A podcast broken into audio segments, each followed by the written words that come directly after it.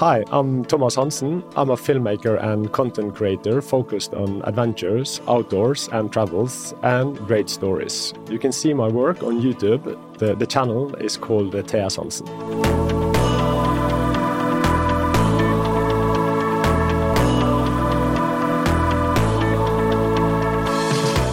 Hi, I'm Simon Josie, and welcome to the podcast. As this is the first episode, perhaps I can start off by giving you some background about it and how we got to this place. So, I've been thinking about creating a podcast centered on motorcycling filmmakers for about six months. Not surprisingly, motorcycle filmmaking is an interest of mine. And back in the Northern Hemisphere winter of 2020 2021, I was a relatively new immigrant to Germany. I was stuck in my basement studying German, but I was also looking forward to buying a motorcycle in the coming spring. You know, as is typical these days, when any of us want to research something, I found myself trawling through YouTube, watching a large variety of motorcycling video content. And after a while, I noticed I was more drawn to some videos and not to others, and I was wondering why was that? I started to think about this and wondered how the filmmakers created their content, what techniques they used, and, and the challenges they had to overcome. My interest only grew when I finally got my own bike and uh, started dabbling in the area of motorcycle filmmaking too. Fast forward to about six months ago, when my initial thoughts about this podcast started to form. I work as an audio podcast technical producer, so I knew I could put together a podcast technically, but I'm usually the person behind the mixing desk, not behind the mic. So I thought I need a host or an interviewer. But you know, where am I going to find someone like that who has the same interest and an enthusiasm as me and totally on board with this fully non commercial, passion driven project. So I sat on this idea for months until I finally decided, well, perhaps I could host and just sort of get away with it by minimizing my voice. After all, the idea of the podcast is to hear the voices of the filmmakers, not me. And so here we are today. And before we get to the chat with my first guest, Thomas Hansen from Bergen, Norway, I want to do some expectation management. I fully intend to break one of the, the, the, golden rules of podcasting, and that I won't be releasing episodes on a regular basis. As I mentioned, this is a passion project of mine, not a commercial undertaking, and thus I have to work on it in my spare time. And it takes quite a bit of work to find and communicate with the guests, to undertake the necessary research, record the interviews, and then produce and package up each episode. If this is something that you can live with, well, then I encourage you to subscribe to the podcast, either in your, your favorite podcast player or on YouTube, where I will also be posting episodes. New episodes will automatically appear in your feed when they're released. Okay, so now let's get on to my talk with Thomas.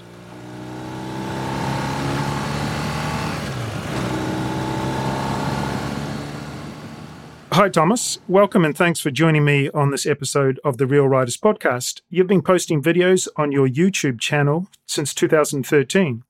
Uh, you currently have over 150 videos posted, plus a handful of YouTube shorts. As well as travel videos, you also make videos covering motorcycle gear reviews, camping gear reviews, and how to videos, mainly focus on video post production techniques. I'd like to start off by asking about your origins in motorcycle filmmaking. What came first, an interest in motorcycling or an interest in video or filmmaking?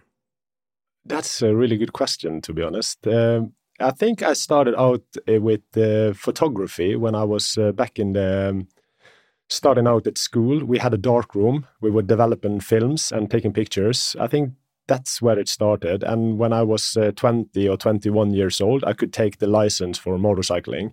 And then I soonly discovered that I was kind of like a traveler. I really enjoyed getting around with ease, exploring new places, uh, towns, roads, and uh, whatnot. And really nice nature and mountains and rivers and all that kind of stuff is, has always captivated me in a sense that I always wanted to take a picture or share it in a way. So it started out with probably first photography, then motorcycling, and then I started to do uh, blogs or write ups or travel stories with pictures and words. And from there on out, I got a friend who saw that I had a creative mind and asked me if he bought me a camera, would I try to do it on YouTube as well? And I was just laughing at the idea and said, Yeah, sure, give me a camera, I'll do it. And a couple of days later, he was at my doorstep with a camera. So I kind of had to do something about that. And so it, it, sounds to me like you're you're largely self taught. Is, is that right? Yeah, that's correct. Everything I've done has kind of been self taught. Yeah. Um, okay. So so tell us about your your motorcycles a little bit that you've made the the videos with like I've seen that you've you've had a, a number of different uh, motorcycles, but you know when you're choosing a motorcycle, what are you actually looking for for when it comes to supporting your content creation? Oh, all my bikes up till until now, I think, has just been about me trying to find the perfect bike, and everybody could probably uh, uh, agree that there is no perfect bike. It's always uh, kind of a dynamic thing that evolves compared to what your needs are in a certain time. So I started out with a heavy adventure bike, and then, then I slowly went the path down to a lighter and more agile adventure bike who I could bring onto the gravel roads and have fun on uh, trails and stuff like that. And I always had in mind that I needed to bring my equipment because I always been a hiker and uh, I loved camping. So I wanted to bring that part of my life with me when I was out on a motorcycle and doing my kind of things. And um, I think I never actually been doing choose my bike out from my content. I always choose my bike first and then I make content around that. It doesn't matter what bike I have. That's not the reason I do it, if that makes sense. Sure. Um, do you find, I mean, you mentioned favoring lighter bikes for, for real off-roading does that place limitations on the on the amount of gear um, particularly the amount of video making gear or film shooting gear that you can take with you uh, yeah, in some regards, uh, it made it harder to bring with you a little bit of extra luxury items. But uh, I have I, I, mainly use three cameras. I have the uh, action camera on my face to do point of views uh, filming, and then I have a Sony that I bring with me to put on the tripod and do all the B rolls, and then I have a drone, and all that could fit into a tank bag really easy.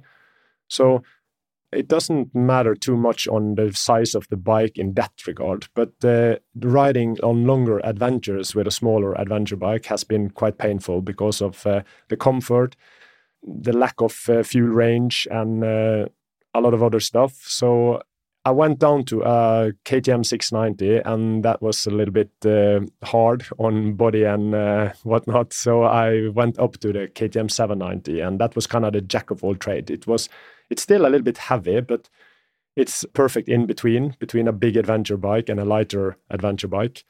And of course, proper off-road and really technical stuff is not allowed in Norway or in Scandinavia in general. So there's not that much uh, you need a really light adventure bike for. Right, right. Um, in, in terms of filmmaking technology, what developments that we've seen have actually been critical in enabling you to to make the videos and the films that you make. And and by this, I'm I'm being quite wide ranging in my question because I'm thinking, you know, we have these days very compact and rugged high resolution cameras. We have drones. Mm we have computer-based nonlinear editing. I know it's been there for a long time, but you know, compared to what people did 50 years ago in, in trying to make oh, yeah. these these types of films, it's really difficult. Um, but also the fact that we have YouTube, which we can post to and distribute our content without having to go through through third parties. So, so coming back to the question, what do you think has has made the biggest difference to you and and what you're able to do? I do think that uh, the stabilization, the, the modern stabilization, and uh, possibility to connect easy, uh, good audio to my cameras, like a, a, external shotgun mic and actually a drone, I would say, because that is kind of like a cheat code in uh, because you have so much uh, to get that bird perspective in when you are riding into scenic places or beautiful fjords or high mountains. You kind of put that little bit extra spice on the footage. You, you sell more of a dream more than just uh, having a good camera, technical camera. But uh, again, like you said, you, we have all those compact cameras, and uh, many people would say that it doesn't matter what camera you choose. And I would argue against that because it has all to do with what gear you use. But uh, you really need to learn the gear before you understand what gear you need and then upgrade. But that's a long, long discussion. But kind of audio and the stabilization, because uh, when I started out the first time, it was back in 2013. Then there was those old GoPros into the kind of uh, boxes you had to close, and the audio was terrible. The, it was shaky.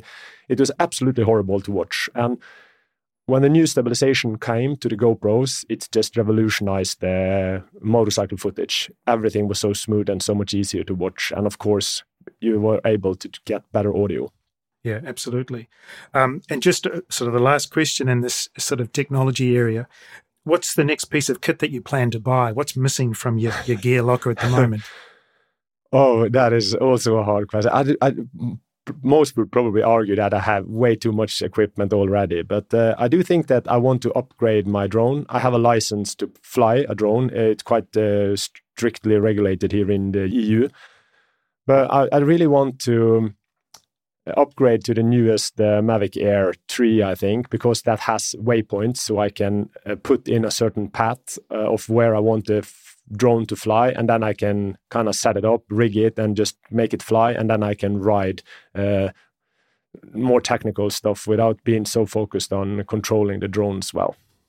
So I do think dro- a new drone would be the first thing I would invest in. Moving into a, slightly different area now. So what's impressed me, I, I, I have to be honest and say I haven't watched all the videos that you've made, but I think I've I've watched a good sample of the films that you've put up. And one thing that really interests me is your evolution as a filmmaker. Um, Thank you. You know, it, it's obvious to me that you've learned a lot over the years, particularly when it comes to building story. If if we look back, you you mentioned you made your first video in, in 2013, and then I think there was a bit of a gap, and then you appeared again in something like 2019 or something. And even mm. then, it seemed that you'd, you'd already made a big jump in in your ambition, should we say? Yeah. In December 2021, you posted a video to YouTube titled Seven Steps to Make Better Motorcycle Videos on YouTube. In that video, you told viewers that before you capture any footage, you sit down and plan out a video, starting with uh, a list of keywords and building a story from that list.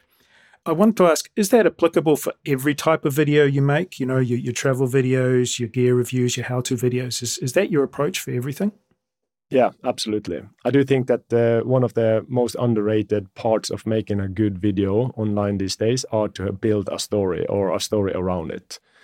Uh, some of my travel videos are based in the same principle, but uh, because you are on a trip, you're trying to capture some of the moments that uh, happen when you are on the trip but every day is a story. You have beginning, the morning, you have something happening in the middle of the day, and you have the end, which is when you come to camp uh, at the night, rigging up and setting everything. And that is kind of like the the golden rule for every day I'm on on a trip. I try to have morning, midday, and evening. And then I try to fill in between. And of course, you try to build a story. And every time I'm riding down a long road before a new curve, it's kind of like I try to uh, see what I can plan for this day or next day. So I'm every time I'm writing and I'm getting a little bit bored, I try to plan ahead the next step in that video. Though. Yeah. One one thing I noticed, or, and, and you can tell me if I'm wrong about this, but even in those early ones, and I'm, I'm thinking of the the Sweden TET videos, the Trans Euro Trail, which was perhaps not not quite the very first ambitious series of, of travel videos you've made, but but close to the beginning. Even then, mm. I got the feeling that you you were starting to to to build these stories, even if you had some limitations. And and you mentioned some of the limitations, or I've, I've seen you write about them, which is that you said, "Oh, I was traveling with a group for some of the time, and not everyone wants to stop every fifteen minutes while I set up the camera and and mm. rewrite over this little bit that I've just you know want want to get a shot of." Um, but I, I still felt at the very beginning you were like, oh, I, I caught this nice bit of trip. I need to include this. I need to include. I need to include a little bit of all these bits of the day. But then, as this time has gone on, you've thought, no, what actually has to drive the video is the story. And yeah, sure, that bit of the road was a nice bit of video, and the timing was nice, and the sound, whatever. But I'm going to leave it out because it's not actually contributing to the story. Do you feel yourself that you've progressed and and developed, evolved uh, in that way with in terms of your storytelling? Oh yeah, without a doubt. It's it, everything comes down to practice. The more you practice, the more you do it, the more you kind of get accustomed to the thought process of how to build a story.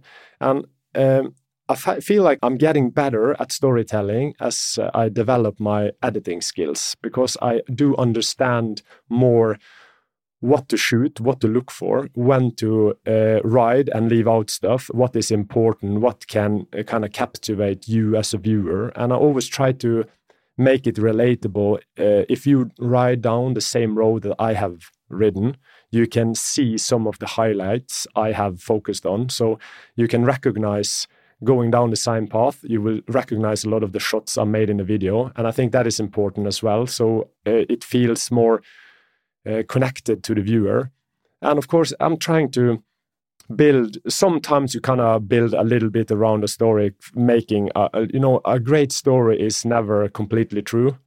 And the same goes in video. A really good story is not completely true. So it kind of make a couple of twists just to get the um, audience to relate more in a way. Sometimes you have to encourage for a little bit of uh, overreacting, and sometimes you can take away stuff because yeah. And of course in the beginning i shot everything. I thought everything was important. I just uh, my camera was going all uh, all day long and i had so much footage and i uh, i think one of the most important part is to understand what you can throw away and what you need. And that kind of develops and you get better. So when you first started you know filming did you have any awareness or any idea that actually the editing was going to be so important uh, no, not not not in that regard. I, have had a, a little bit of idea because I have been doing uh, photography and editing in that regard, and I did understand how important lighting, background, foreground, composition, and all that was, and uh, how easy you could lead the audience into looking at a certain uh, part of the picture. Because, but then I only had one frame to kind of capture your attention. Now you have 25 frames each second. So it's kind of you kind of you can say yeah I had a little bit of idea, but still um, the important of being a good editor is way way way more important than people think. And I think that makes the difference between the guys who really does it and the the people that just jump off the train because it's so much work. Yeah, yeah, ab- absolutely. Becoming an editor, what has that specifically taught you as a someone shooting footage? Uh, it, it have taught me a lot about showing what you're talking about or what you. It's kind of like if I want you to be part of a certain aspect, like me putting in a GPX file to my GPS uh, unit. It's kind of like you have to show that in a couple of different angles. You kind of you need to suck them in, and the same is if I want to set up my tent, I need to build up with different angles so people can understand and relate to the work without boring them. So you're kind of putting out down the tent pegs, putting in the poles, just like a fraction of a second, you just get those glimpse, and then you kind of let you let the audience build a story on their own, just uh, with a couple of uh, second of uh, footage instead of showing 10 minutes uh, that it takes to put up a tent. So it it kind of learned me to uh, be much more mystical with the, the footage I use to not overtell. Oversharing is kind of uh, not good in video. You need to kind of keep a little bit of mystery so you you can make a little bit of the story yourself. Yeah, I think one thing I, I can cite back to you an example which I thought was quite or a couple of examples. The first one was, I think, on one of your early camping trips, you did this, but you did it in a slightly uh, crude way, which was that you took uh, video of you making a cup of coffee and you took it from different angles and different steps, but you sort of almost felt like you had to put video of all the steps. But now, when you do it, you actually can do what maybe takes a minute. You'll do it in five seconds and you'll convey the hmm. message to the viewers Hey, I just made a cup of coffee, but you don't have to watch me do every single step. Yeah. Is that something that you're consciously aware of that you've you've moved to that sort of level of sophistication? Yeah, uh, a little bit is uh, kind of in the back of my head. Uh, just I'm not thinking about it because it's been uh, kind of like uh, when you develop the skill, you kind of do it without thinking too much about it. But I, I do think it's much more intentional than I think of myself because I, I always trying to like not tell too much. It's really easy to okay, I want to make a cup of coffee, so I need to to make every step. So kind of uh, giving the impression of the viewer is a little bit dumb, but you really need to make the uh, viewer think that they are really smart in a way. Yeah. So when you kind of show just a couple, instead of showing 10 angles, you only show three angles and make a little bit of that you made story with my uh, footage in a way. Yeah. Yeah. I think that is, yeah. Yeah. It's a little bit hard to explain. No, no, but, no. Uh, I, well, at least I understand. mm. uh, the the other example I was going to cite, which was a, a little bit humorous, and again, it, it's from a very recent video that you've posted in Norway. You're coming down a road, and and the the way the the camera is set up in the foreground is a is a locked gate, and then you're coming down down towards the yeah, locked gate, towards it, yeah. and suddenly it's setting up this this this this question in the viewer's mind. Oh, what's going to happen here? What's and and you you cut a, diff, a few other shots. I think one of the locked gate, and and and so you build up the story, and then uh, at the end you sort of have a bit of a piece to camera where you saying explain that oh it's actually private land and and I wish I mm. you know I'd like to go on this, this land but I but I can't. But but just there was a bit of humor in the timing and building up the mystery of of what's going on here. And again, I thought that was um a very nice piece of storytelling. Visually again it was suggestive. It didn't spell everything out. It was just yeah it was it was very nicely done. I thought it was and was that what you were deliberately looking to to try and do with that sequence? Yeah i was i was having that in my mind that i i know that there's a lot of i get a lot of questions uh, from my viewers uh, from recent videos uh, and those kind of pile up in a way and i keep them uh, uh, memorized in my head. So when i'm out traveling and i come across places I know where I can include uh, questions I get often. I try to kind of build something around it, and sometimes it's kind of funny because I sometimes I do it without being aware of it myself. So when I'm back editing, I find footage that oh, I can build a story of this. It's kind of like I, I, I didn't remember that I had a really good plan for it, but when I see the footage afterwards, I see that oh, there's a complete story here. So uh, maybe it's because of my level of expertise or my uh, kind of uh, been training for this so long now it kind of when i see a moment i grab it without uh, actually recognizing it uh, completely. So um, um, it, it kind of requires me a little bit of thought to uh, i can't really tell you if i do it deliberately or it's kind of like when you when you are a photographer, you you look for that that one composition, that one fraction of a second for lighting and whatnot, and it's really hard to explain. But when you when you see it, you see it, and I feel like that is like with it in videography as well, because I I really need to go around and see is this a good composition? No, it's not. I need to move around to another place, and so yeah, and and, and that's what I find always so fascinating about video making is that when you progress from just sticking the camera on the front of your helmet and driving along down a road to going, well, actually, that's a little boring. How do I tell a story that's not boring in that way? What do I do? And so, again, one thing that, that you seem to pick up quite early was this need to, to capture the variety of shots. I imagine that takes a lot of time and effort so, what do you do to try and make that as efficient as possible? Like, what, what are your tricks of the trade for how you make that process efficient? Yeah, um, that's uh, that's a hard one. Uh, let me see. Uh, just uh, the beginning of the question. Uh, one of the things that led me to going from a point of view uh, camera towards setting up all the different angles was that I'm really uh, self-critical. I always go back and watch my content over and over again and try to learn from my own mistakes and trying to make that better in my next production. I have a rule for myself. I always need to make something better for the next video every time. And um, when I was going through YouTube, there was so much, in my opinion, rubbish uh, that was put out just to for the fun, for the sake of it. And I thought that I want to do this in this niche. I really need to stand out in a way. I'm kind of like the small fish in the big pond, so I really need to do something that others don't. And how can I do that? How can I achieve to be different? I can put in extra effort. I can do that little bit extra that others don't. And I think I have done something there that people can relate to and really appreciate.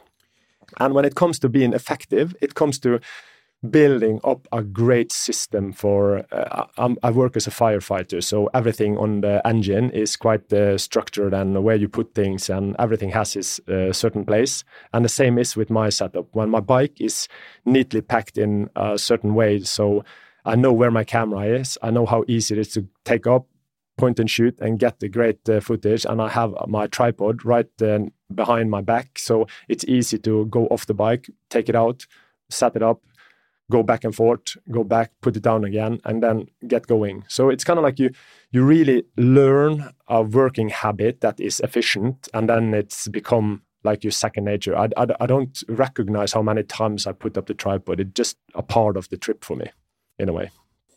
Do you, do you have any funny stories about this? Because, you know, I'm here in Germany, and Germany's quite large. But yeah. even in the middle of nowhere, suddenly there's a German appears out of nowhere. I'm just wondering, do you encounter problems with setting up your camera on the tripod? Do you do you drive off down the road and then come back and then sudden, suddenly find some member of the public is, is looking at your camera or, or playing with it or you know? Uh, no, it's, it's been uh, quite to be honest. There's not been many issues with that, and I I, I always seen my camera as a tool to do a job. I don't uh, see it as a high valuable thing. I have insurance on it, and if somebody nicks it or somebody tips it over or it gets broken, I get a new one. It's kind of like if you are afraid to use your tools, you will not manage to capture footage like uh, I do or some other people do. But the only thing I have one time I actually got a person that picked up my camera, and that was just because he thought I forgot it, and he run after me trying to, hey, you forgot your camera. So it was like, oh ah, no, I had to go back and explain to him that I, it was intentional. I was trying to film that I was going away from a lunch spot I had picked out. So, and he was, oh yeah, sorry. And we had a good laugh and a good story about it. So, yeah, yeah but that has only happened once or twice, I think. And you've, you've actually been quite ambitious because it's one thing to, to sort of hide your camera in the, in the forest in the middle of nowhere. But, you know, I've seen you actually, you must have put the camera like in the middle of a town or something and and driven oh, yeah. into, into the town, or even quite impressively, I think you've um, done some B roll inside the supermarket when you've been shopping. So, so obviously yeah. the, the, the, supermarket's been cooperative, or, the, or you've been so sneaky about it that they haven't seen you do that. Uh, a couple of times it's sneaky, but in in Norway, as a general rule, you you kind of ask before you, uh, or you have to put out the faces so you can't recognize them. Uh, but when you are in a public space, you uh, should expect that you can get filmed. So uh, yeah, there's some tricky rules around that. But I, normally I go into the shop and I find okay, here is something I can make out of it, and then I try to just ask the owner of the store or the people in the register to say if it is okay that I take a couple of uh, video shots in your store. Here in Norway, that normally no problem at all. And uh, I, I, find that the more um, uh, how to say, the more obvious you do it, the more people let it uh, be because if you try to put it in a sneaky place everybody's you get everybody's attention and everybody starts staring into the lens and uh, and then you ruin the shots so i try to just be quite obvious with it one thing that we see on YouTube is a lot of bikers have multicam setups in terms of the the action cam. So they have yeah. maybe a, a, a, helmet mounted or chest mounted, and then they'll have maybe one or two other cameras mounted on the bike that's not something that you appear to have done. Occasionally, I think you hold your camera out on on the, the left hand side um, as you're driving along, but that, that seems to have been a deliberate decision on your part. Is that right? Yeah, that is uh, quite deliberate because I've I found the 360 cams and all that uh, stuff. Uh, I call them personally lazy cams. It comes to down to people are using kind of just trying to change the perspective a little bit and they just can use the same footage. And uh, uh, for me, I feel like have you ever gone to the cinema or you ever gone to watch a movie where you see a 360 camera being used and they just framing, reframing it? For me, making a story, for me, taking pictures, for me, doing everything is more like capture that moment for you to be part of it. The, if if you the 360 cameras can be genius for what it is, but it's so easy to overuse, and I feel like everybody's doing it, so it, it's not special anymore. So I feel like you, you you're not doing yourself any favors, and I think it it uh, gives a little bit of lack of quality in the overall production if you use that. In my view, I do understand people have done it with great success, and I've completely give people credit for that. But uh, I don't find it uh, interesting to use. I find if it, it's easy to get lazy if you're getting down that path. Yeah. Um, so drone footage is something that has become. I mean, it's everywhere now, and it, and it seems to have gone hand in hand with the development of, of motorcycle filmmaking or video making and, and what we see on YouTube. Um, mm. when, when, did you first start using a, uh, a drone?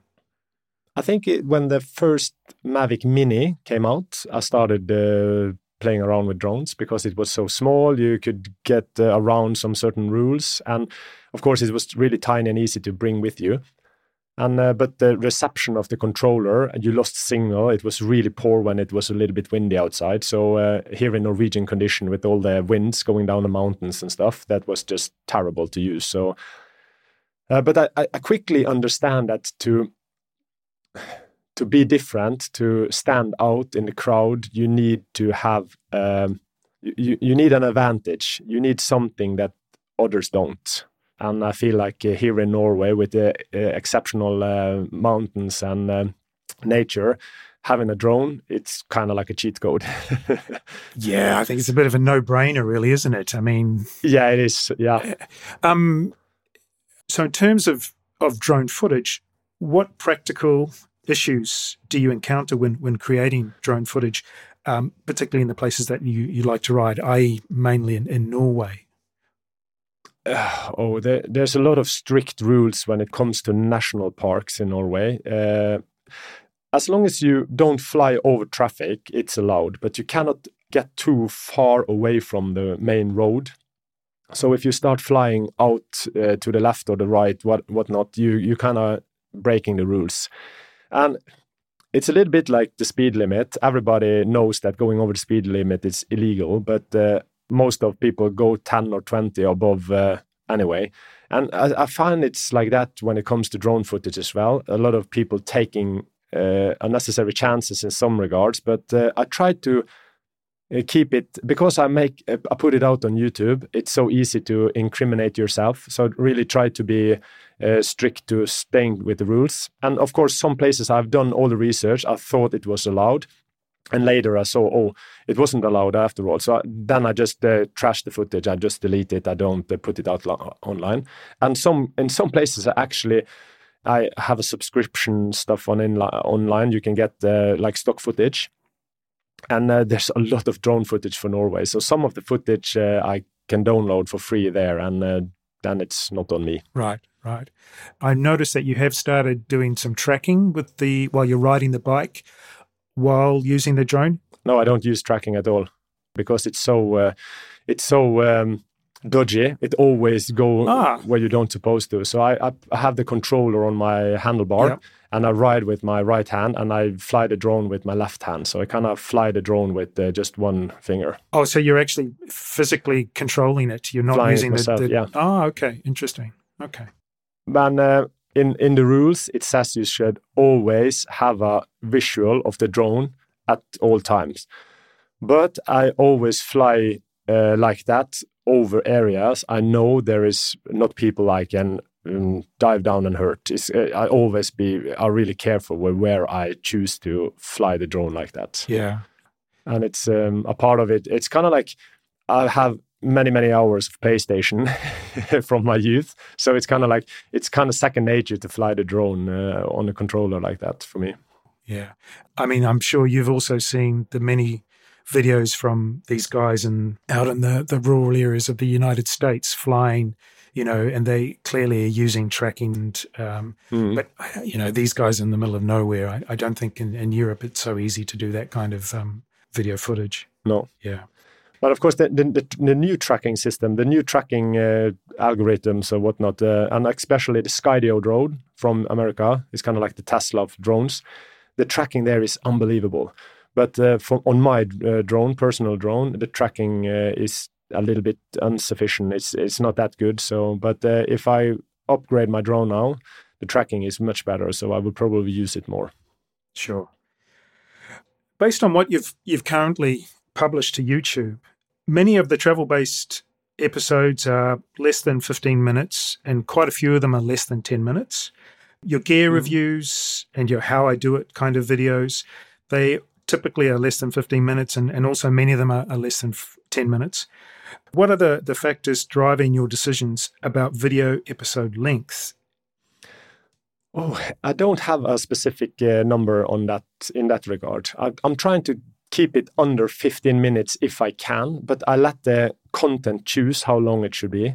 If I don't want to bore people, I don't, I don't want to uh, take up more of your time than uh, actually I can kind of interest you.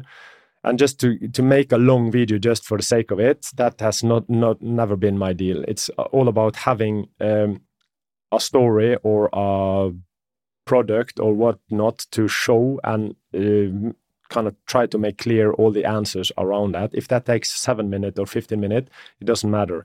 I choose to do it anyway. And um, I see that uh, compared to the algorithms and YouTube and people telling uh, you should stick between those and those numbers for the best retention view and all that, uh, that is probably fine if you want to make a living out of it and you really want to uh, specialize in becoming as uh, good as you can in the business part of this. But for me, it's never been about money. It's never been about uh, trying to make a successful business out of it. It's just me creating and exploring my passion and having the opportunity to put that out there and get the reviews and get the people enjoying it. So for me, it's uh, not about time. It's more about content, to be honest. Your content is predominantly based in Norway. And I guess that's no surprise. I get a lot of questions about that. But in terms of, of your storytelling, does it actually help, do you think, that you you are Norwegian? In other words, do you think you have an advantage over other video filmmakers who might be coming to make similar type of videos in Norway? Is it your cultural understanding, not not just your understanding and knowledge of, of the the geography, etc., etc., of the country, but but maybe your cultural understanding as well of what people will tolerate. We we touched on this a little bit, where you, you talked about how you mm. done some some B roll and you know how you, your approach to it. it. Is the fact that you're Norwegian is that is that a distinct advantage for you? Do you think in in your ability to to make really good videos? Uh, that's actually quite a good question, and I haven't been thinking too much about that, to be honest. Uh, I do think it's like a football team playing at home. You always have that advantage. And I, I do think it's like that for me as well, because I live in Norway. You know the culture, you know the geography, and uh, uh, what comes over that valley. You know where to go for, to get a better footage for this or that, or where the sun goes up and goes down. You have a you have a little bit of better understanding of the orientation and what to look for, and of course the seasons, uh, how high the sun is on the sky compared to where, when to get the best lighting. But I would not say that I have too much of an advantage. If you really know what you're doing, if it doesn't matter where you're from, uh, there's a lot of really great, talented um, YouTubers or filmmakers coming from other countries to Norway and make brilliant content.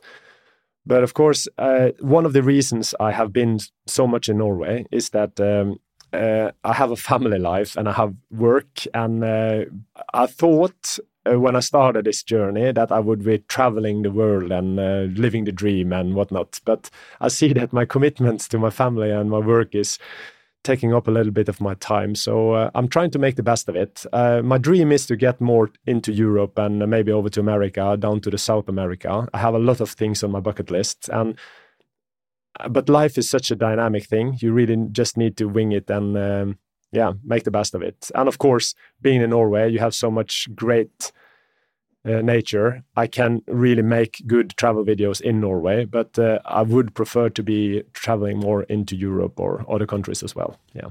Yeah, I, I won't take a cheap shot at the flat, boring land of Sweden, which is just so close to you. Um, yeah, that is really hard to make good videos in Sweden. Jesus Christ. you will see that in my next travel videos. Jesus. yeah. Yeah. And you can include it. I'm, i have no shame. I, I have two friends from Sweden and I know about it. It's just every time they see my videos, it's just like, damn, Norway. It's a cheat code. yeah. Um, you've um, you've also said that finding the right music for your videos is possibly one of the hardest aspects. Uh, why is that? And what stage of the production process do you select the music? Is it is it before or after you've captured the video footage? Oh, that depends actually. Sometimes I'm I if I'm in, a good mood or if I'm uh, writing a script or I'm writing down ideas for upcoming videos. That list is starting to get long. I, I listen to music in the background, and every time I catch a good song, I save it for uh, and maybe into projects or whatnot, or I just download it to have for later references. But music is so independent on mood, where you are in life. It's if it's in the morning or if it's in the evening, and uh, if you are sad or happy. And after I started this video production stuff, uh, I really started to listen more to music. Before I was hearing music, now I'm listening to music because I really need to find music that play with the emotion of the viewer when they see the certain views or the certain footage that I put out. And are, I get so many questions of, oh, why do I bring in music to the videos? You should just uh, have motorcycle engine noise and wind noise and that stuff. And people are missing the point. I do understand that some people really prefer that, and I can be fine with that. But for me and my production, I have a hard time not including music because music speaks to your soul and if you can complement that with great footage, it will make a bigger impact on you. And of course, when do I pick the, uh, the music? Sometimes I have a lot of footage that are sitting on my computer. I kind of have the story, and it takes me days to just get that one song to get going. It's just crazy. Sometimes it can be really horrible, and then everything is just going off. It's like, yeah. And in the audio space as well, how important is it for you to capture ac- accurate sound? And you know, there's a lot of obsession on the internet with capturing the mm. correct tone of the motorcycle, etc., etc. What do you do? What what do you do practically to to address any challenges? And, and what's sort of been your your most successful approach to to capturing accurate sound? I I did try to take a microphone into like this uh, the the, uh, the, audio recorder Zoom H1 or N or what it's called. And I had a couple of uh, really professional audio stuff that I put in my backpack, and I tried to ride around, and I tried to use my horn on the bike to kind of know where to clip and not. But the process and the value of what I got back was so little, and compared to how much work I put into it, and it just took away so much fun of riding. It just became too much work. If I if I should do a shoot a commercial for a really successful business or whatnot, I would put much more time into audio. But uh, most of the audio I record is from the microphone on the camera, not in built in, but the shotgun mic. I have a Sennheiser shotgun mic on my Sony. And every time I pass or ride through uh, back or forth from my camera, it's the that is the sound of the actual bike from that mic. And I try to adjust it in the um, post processing. I try to um, sweeten it out a little bit, but um, yeah. Uh, but the, when I ride with the point of view, you you really need to have engine sound there to kind of feel that you are there in a way. You kind of make need to make it uh, honest or yeah. So um, uh, I find that I just if if it's getting too much wind noise and that stuff, I just try to mute it down to a level where it doesn't get distracting, and I put on a little bit music, and I try to mix that in a good way so it doesn't become too uh, obnoxious to listen to. Because a bad audio experience ruins everything. And of course, I play a lot with sound effects, putting building up a sound board around my videos as well. That is something I do because drone doesn't have any sound. exactly. Um, this may be just completely natural to you, but but to me, whether conscious or not, you've made a decision to employ your voice, or either using a uh, voiceover, or sometimes speaking mm. directly to camera, and you arguably you don't need to do that. It's it's a it's a it's a decision that you've made to do. So so what's driving you to to do that? Either the voiceover or the speaking to camera. I'm trying to make it real. I'm trying to get people to uh, know me or have a character to build a relationship to. Because in the beginning, I didn't do it because I had a really hard time talking to camera. I had a really hard time listening to myself talking English, and I stumbled across words. I was trying to be perfect, and every time I had to re, yeah, redo it, and it just became such a pain in the ass. But uh, then I started to understand that there's a lot of people out there who share their stories. They're sending me emails, they're sending me handwritten letters from that they can relate to me as a person and what I do and my interest. And then I started to see the power and impact of uh, being unique. It doesn't. You and me can do the exact same thing, same footage, same audio, but my voice is different from you. That makes us unique as person. And they most people need somebody they can relate to, not only beautiful footage. So that is something I pro- will probably do a little bit more of in the future as well. I'm, I will try to become more of a character in my own video, but without being a vlogger that go talking around to the camera all the time. Yeah, I think there are there are ways to do it. I quite like the sequence you did when um, you put your back out and you were in the middle of a trip, and um, you know you could have hidden that from everyone, but actually decided to talk about it a little bit and and I don't think that mm. hurts because, like you say, people go, "Oh, yeah, it, it makes you you. It makes the video personal, uh, relatable. It gives a bit of story to it as well." Yeah, and because I'm I'm trying to make such high quality content as well, I really need to show the audience that there's not only sunshines and rainbows. There's a lot of hard times on the road, and I'm working as a firefighter, I'm, I'm really into mental health as well. I really think that is an important part of uh, everyone's life, and we really need to be much more involved in uh, all the mental issues that can go on. And I think that being on the road, it's such a, a therapy session. And you, it clears your head, but uh, still the emotion gets it. You get homesick, you miss your parents, or you miss your kids, or you miss whatnot. And I do think that the more honest and uh, genuine you can be about that and show it off without it being too much to kind of people getting to feel sorry for you but you need to include it to be more real or to be more authentic is the right word i think yeah i mean that's it's interesting you say that because I, I know it's it's we're not the first people to talk about it but but it's something that's come to me quite late in life this connection between mental health and motorcycling and just how many people out there say wow you know everyone's heard the joke about you'll never see a motorcycle parked outside a psychologist's or a, you know a therapist's yeah. office um, that's been pushed back a little bit and and and and and fair enough too but yeah, in my own life, I've also discovered that that there's a, a, massive connection for me between these two things yeah, it's a whole other series of podcasts that maybe I might have to think about doing. Yeah. But it's it's a really, really interesting topic. Just a, a few more questions about production, post production. Roughly, how long does it take to create each video, considering all the steps of, of production, pre-production, planning, shooting footage, editing, post-production? And let's let's talk about the the travel videos rather than the um the the other ones.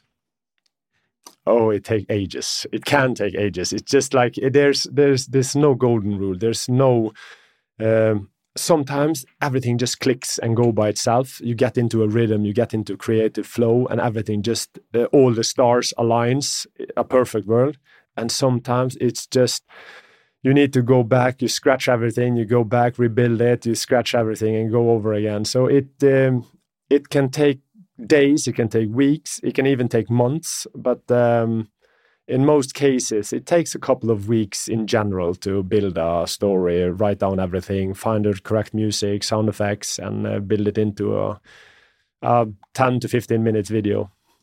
And and of that total process, which part do you enjoy the most, and which part do you enjoy the least?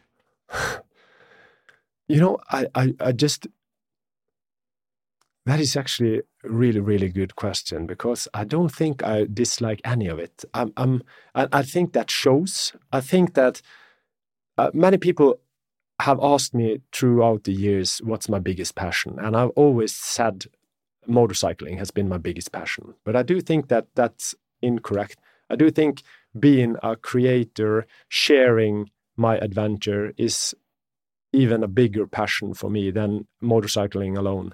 So just being part of creating something, capture something, um, put it all together and show it off as a story for you to enjoy is just incredible. It's just um, really incredible for me.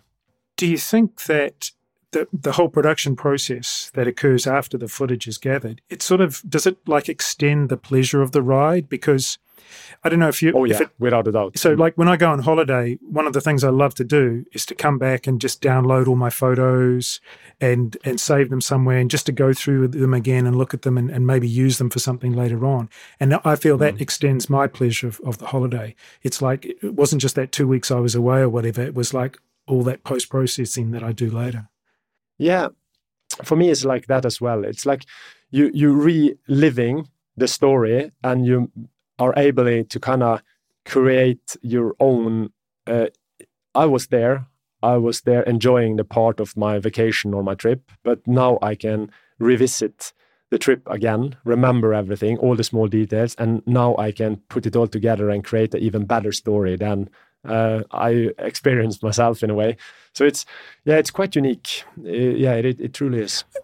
Of the process, you know, honestly speaking, what would you say is the part that you struggle most with of that whole total production? You know, and what, which part are you most self-critical of? Which part are you always? Is there is there any particular aspect that you're always looking to improve? Yeah, storytelling. Uh, uh, making a script. Uh, I really struggle. I can talk with you now with emotions. I can really go up and down with my voice. Everything sounds really natural. But as soon as I write something down and I start to read from the screen, it just gets really weird and awkward. And that is one thing I'm really struggling to be better at. So I started to listen to English podcast or uh, shows on my radio and I try to pause it and I say it out loud to myself in the car just to practice English better. I'm becoming better. I, I, when I'm riding my motorcycle, I try to think in English as well. Every word I'm thinking in, is in English. So just to kind of become better at this thing because um, the storytelling is so important.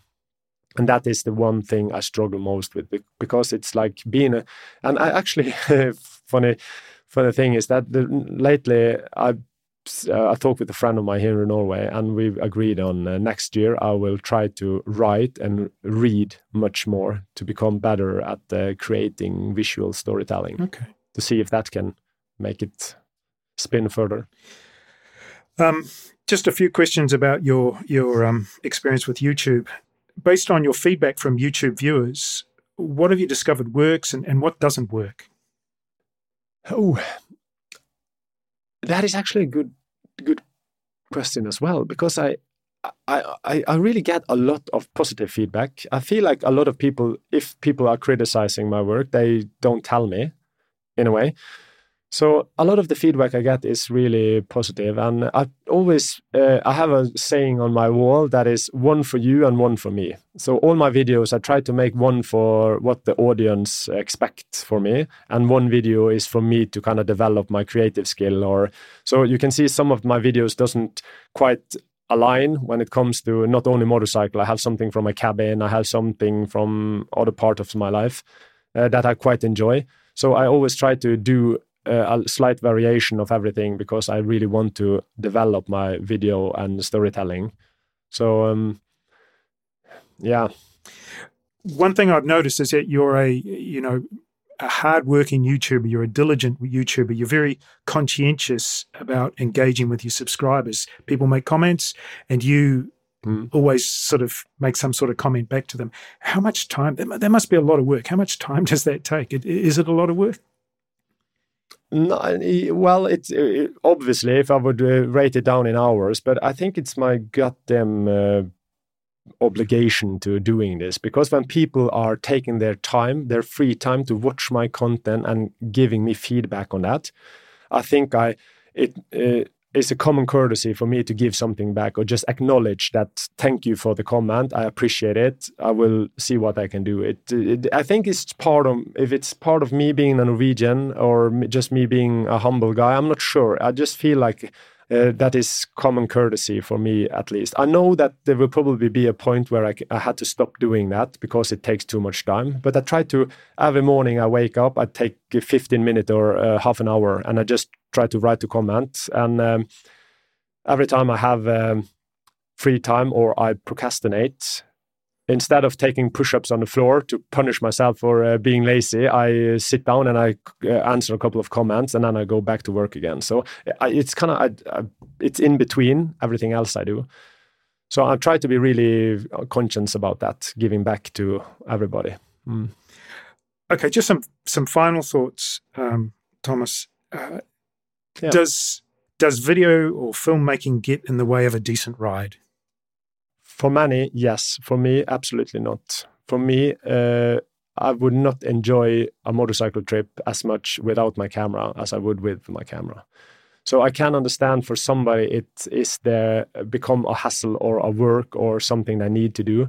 But uh, for me, it's not something I need to do. It's something I enjoy to do. And uh, motorcycling is the tool to get me out there making more content. Uh, but I don't need to make content. As you can see on my videos, I don't put out one every week. I take I put out a video when I it's ready or I have something for the audience.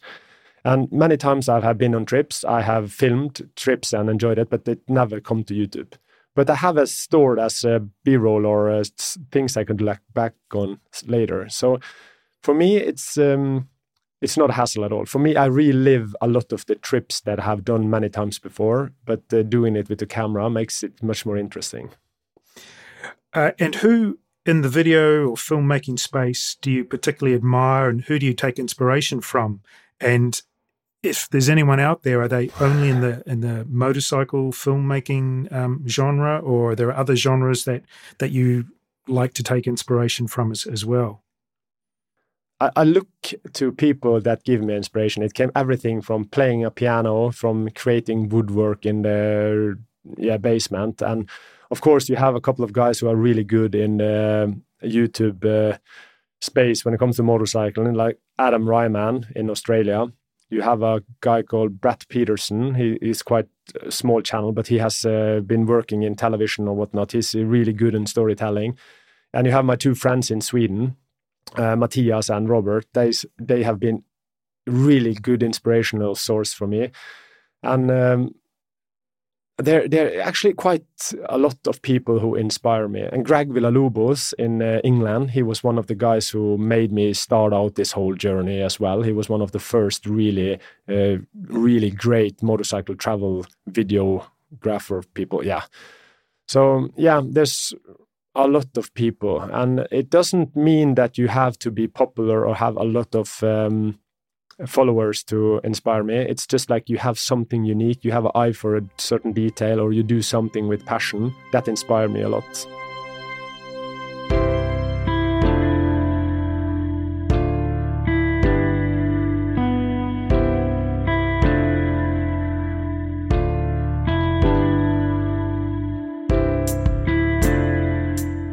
So, Thomas, thanks for being my guest on this episode of, of the Reel Riders podcast.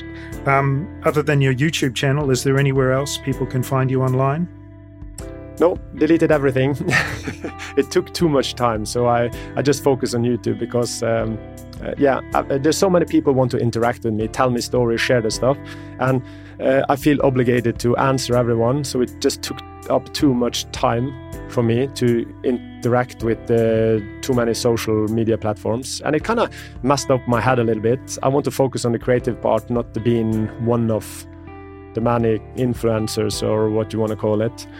So, um, yeah. And I just want to say thank you for inviting me to this podcast. I always find it interesting to talk with new people and meet new people. And um, yeah. Great. Super. Thanks very much. That's it for this episode. I look forward to watching more of your work as you post it to YouTube. Cheers. Thanks, Thomas. Thank you.